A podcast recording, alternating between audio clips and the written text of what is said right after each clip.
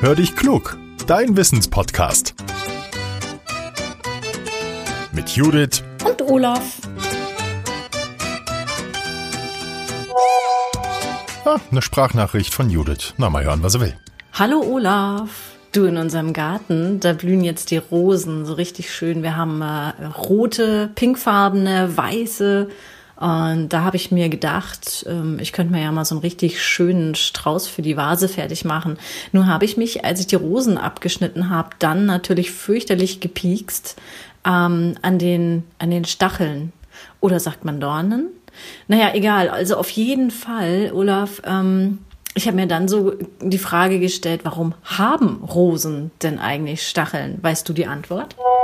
Hallo Judith. Oh ja, das kenne ich auch. Hier aus meinem eigenen Garten im Vorgarten. Ganz, ganz viele Rosen und das tut höllisch weh beim Rosenschneiden. Ich habe jetzt aber extra dicke Handschuhe dafür. Zu deiner Frage, ich habe nachgeforscht. Viele Menschen sprechen von Dornen, wenn sie die Stacheln der Rosen meinen. Fachleute tun das nicht. Sie sagen, dass Rosen keine Dornen haben. Stattdessen sind es Stacheln, an denen wir uns wehtun können. Ja, und diese Stacheln, die wachsen am Stängel, an der Oberfläche einer Rose. Die sind leicht abzuknipsen, ohne dass wir die Pflanze stark verletzen. Bei Dornen ist das nicht der Fall. Entfernen wir beispielsweise den Dorn an einem Kaktus, dann machen wir auch tiefer liegende Schichten kaputt.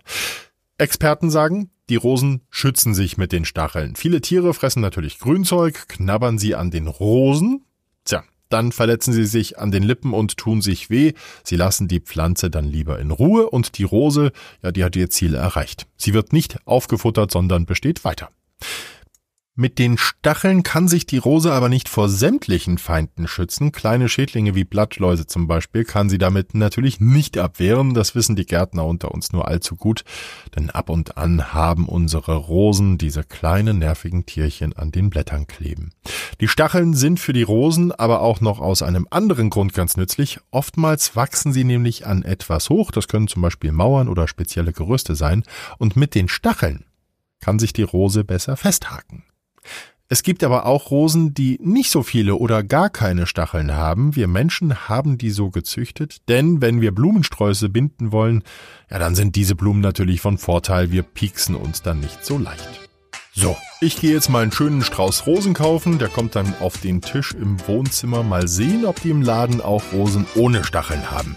Vorher aber noch eine Bitte. Ihr kennt bestimmt Gartenfans, die Rosen auch sehr lieben. Schickt ihnen gerne unsere Podcast-Folge, damit wir noch mehr Hörer gewinnen. Wir freuen uns, wenn ihr uns helft, bekannter zu werden. Danke und bis zum nächsten Mal. Euer Olaf.